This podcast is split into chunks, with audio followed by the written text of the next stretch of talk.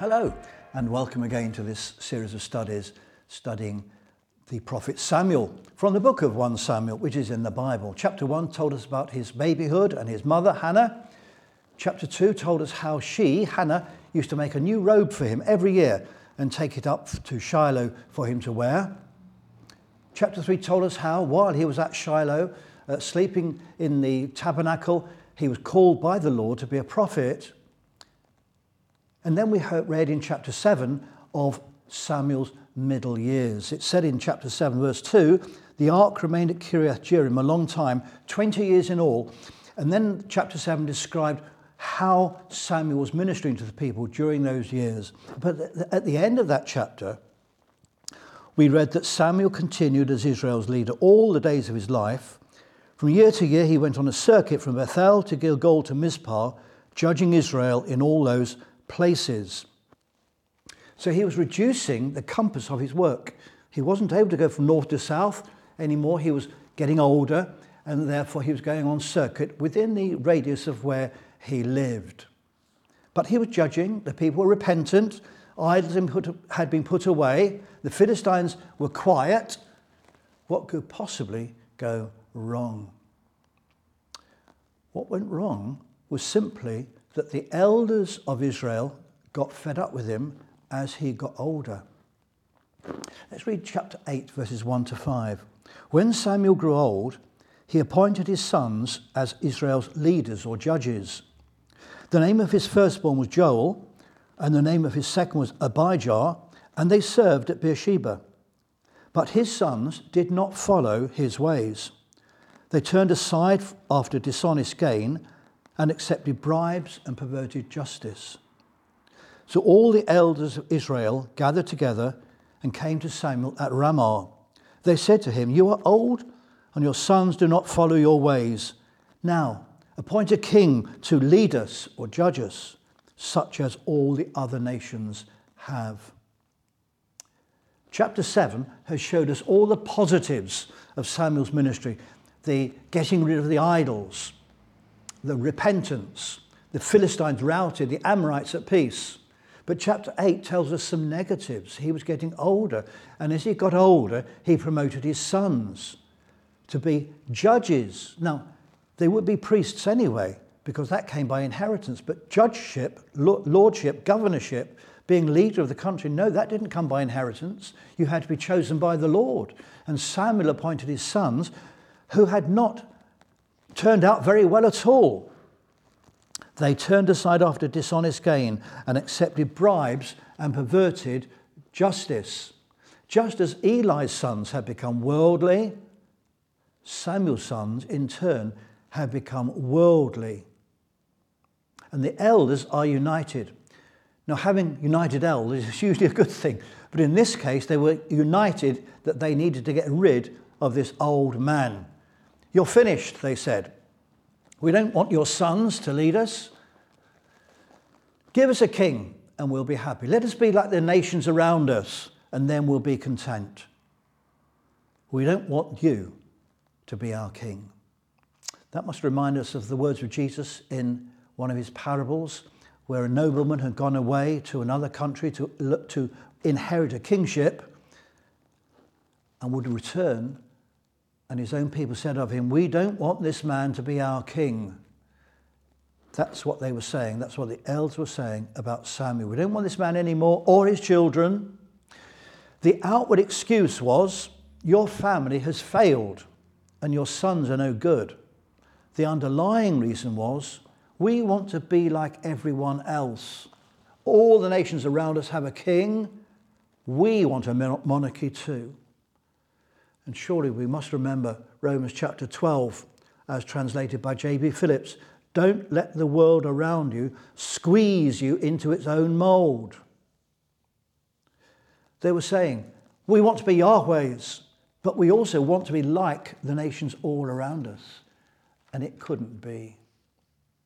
In verses 6 to 9, the Lord said, Yes, okay, but. When they said, Give us a king to lead us, this displeased Samuel. So he prayed to the Lord, and the Lord told him, and the Lord told him, Listen to all that the people are saying to you. It is not you they have rejected, but they have rejected me as their king, as they have done from the day I brought them out of Egypt until this day, forsaking me and serving other gods, so they are doing to you. Now listen to them, but warn them solemnly, and let them know what the king who will reign over them will claim as his rights. Samuel felt sorry for himself. It says this displeased Samuel. He, he, he had a, a moment of, of personal pity, feeling sorry for himself. It was a personal slight, but it was personal for God too. Verse 7 It is not you they have rejected, they have rejected me as their king. They're doing what they've always done, forsaking me and serving other gods. Listen to them, but Samuel warned them. And in verses 10 to 18, he warns them about what a monarch will be like. In verse 11 and 12, the monarch will want an army. The army will need equipment, horses, men, officers, and chariots. He'll need farmers because he will need to maintain a court. He will need cooks. He will need bakers to prepare his food. In verse 14, he'll take the best fields and the best vineyards and the best olive groves to get the best food for his court. Verse 15, he'll impose taxation on them at 10%. They already gave 10% in their tithe to the Lord. Now the king will impose upon you another 10%. You'll be paying 20% of your income, one way or another. Some of you, he'll even force into servitude or into slavery, verse 17. He will take a tenth of your flocks, and you yourselves will become his slaves. These are the people who come out of Egypt. Now, bad kings will re enslave the people. Verse 18 they will regret having a king, and the Lord will not answer them. So, they're going to experience taxation for civil purposes they had never known, conscription for a standing army they'd never known, slavery for a national leader they'd never known. Now, some of those were legitimate demands of a central government. But as it says in verse 14, he will take the best. What they were about to get was a one man monarchy, a central government, a standing army, crippling taxation, and forced labour. Be careful what you wish for, you elders.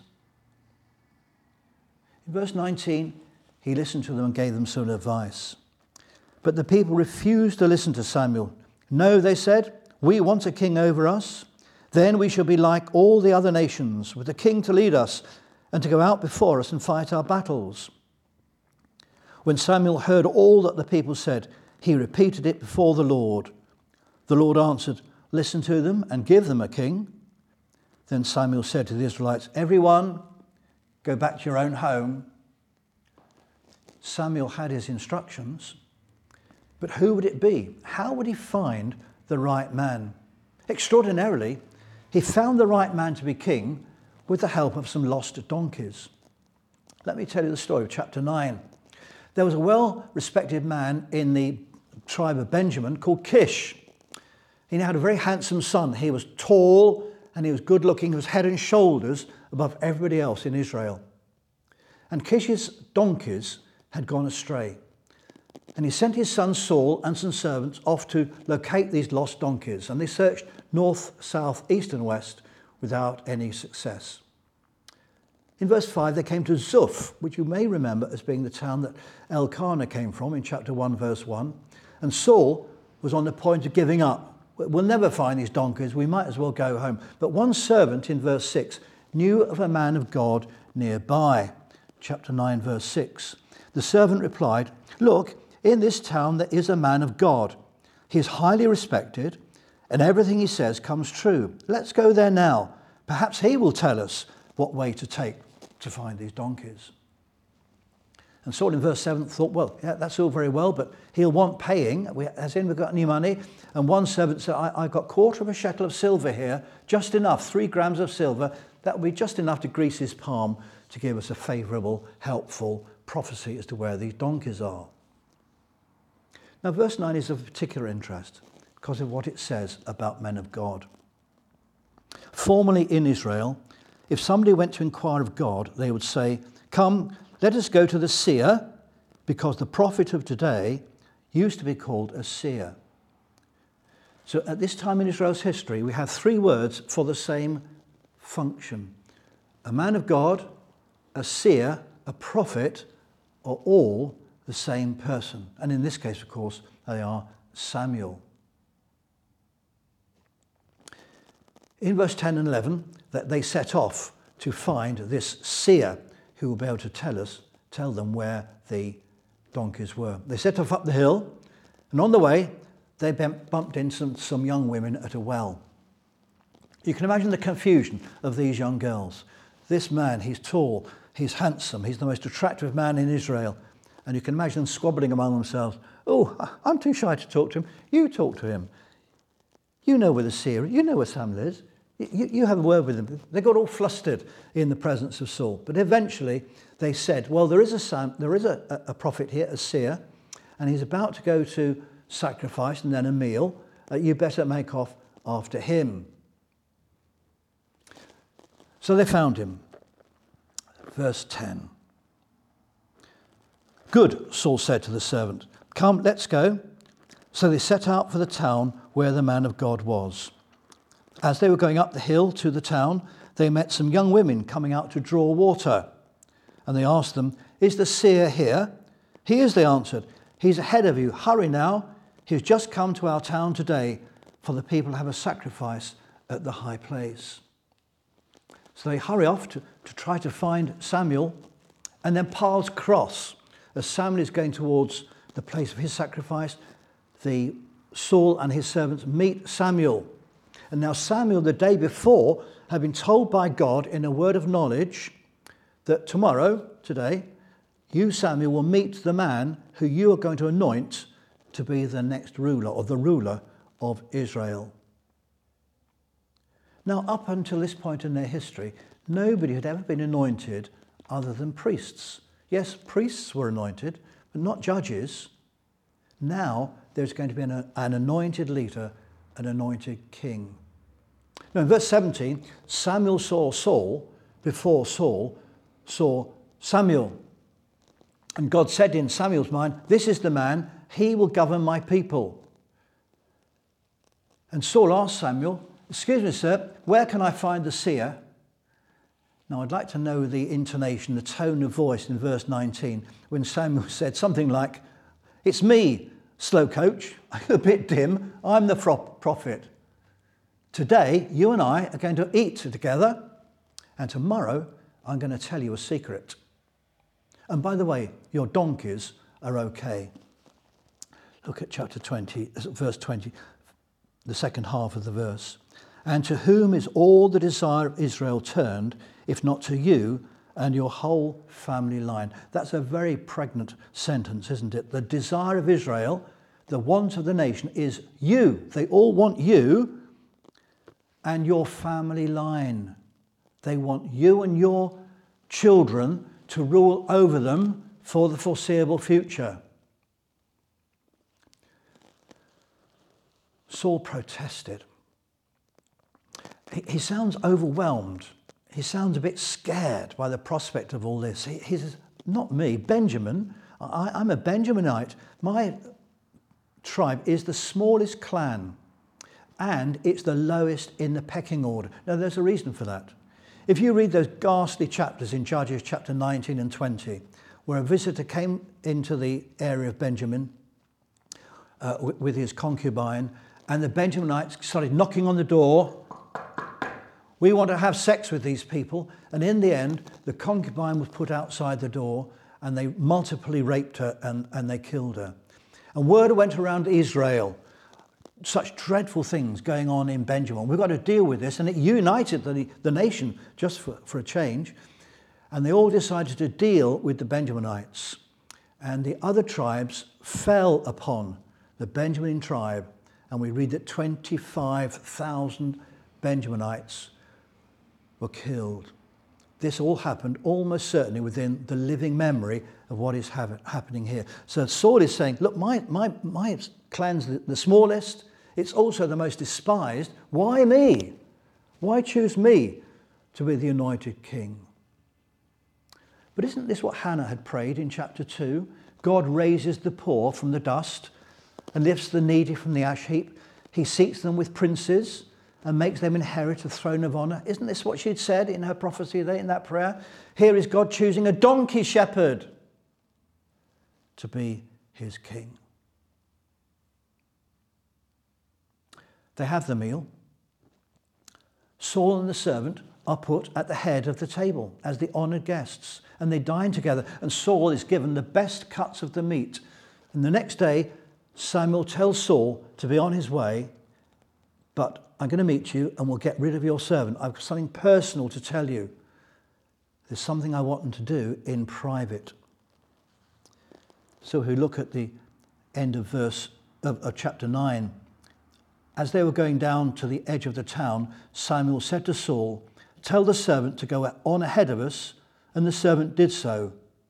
But you stay here for a while so that I may give you a message from God. Then Samuel took a flask of olive oil and poured it out on Saul's head and kissed him, saying, Has not the Lord anointed you ruler over his inheritance? Samuel, you just got, sorry, servant, you go ahead of us. Samuel wants to talk to me in private.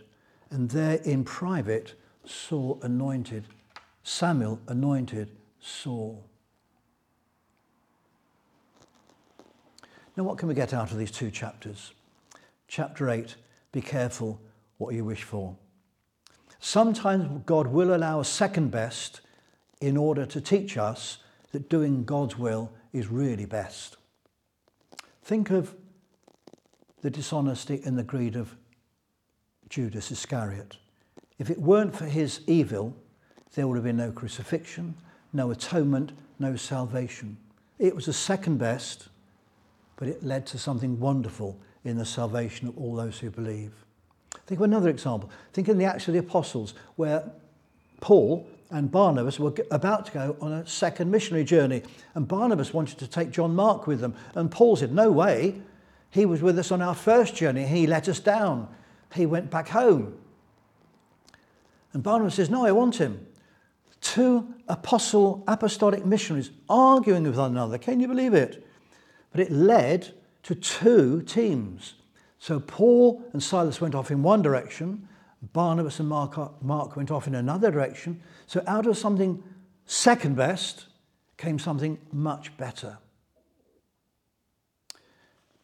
Think of the prayer you often pray in the Lord's Prayer Thy will be done as in heaven, so on earth. And we think of this as being, oh, should I get married to this person? Should I change my job? Should I buy that house? What about a new car? I mean, what's the Lord's will? It's not really what it's all about at all. The point is that in heaven, God's will is done promptly, enthusiastically, and completely.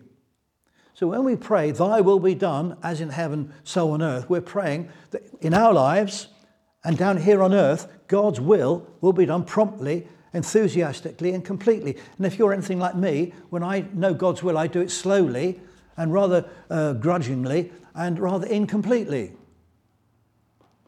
But God will turn what is second best into something much better. We can also note that sometimes the will of God is standing there in front of us.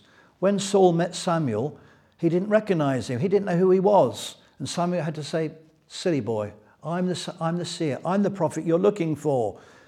The will of God was there, right in his face. He didn't spot it. And how often do we know exactly what God wants us to do in our lives and we defy his will? We can also see from this that the love of money can ruin your ministry for God. Samuel's sons were ruined by their love of money.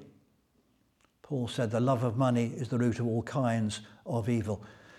When I say ministry for God, I don't mean platform ministry. I don't mean being called to do something exceptional. I mean you as a, a, a general Christian.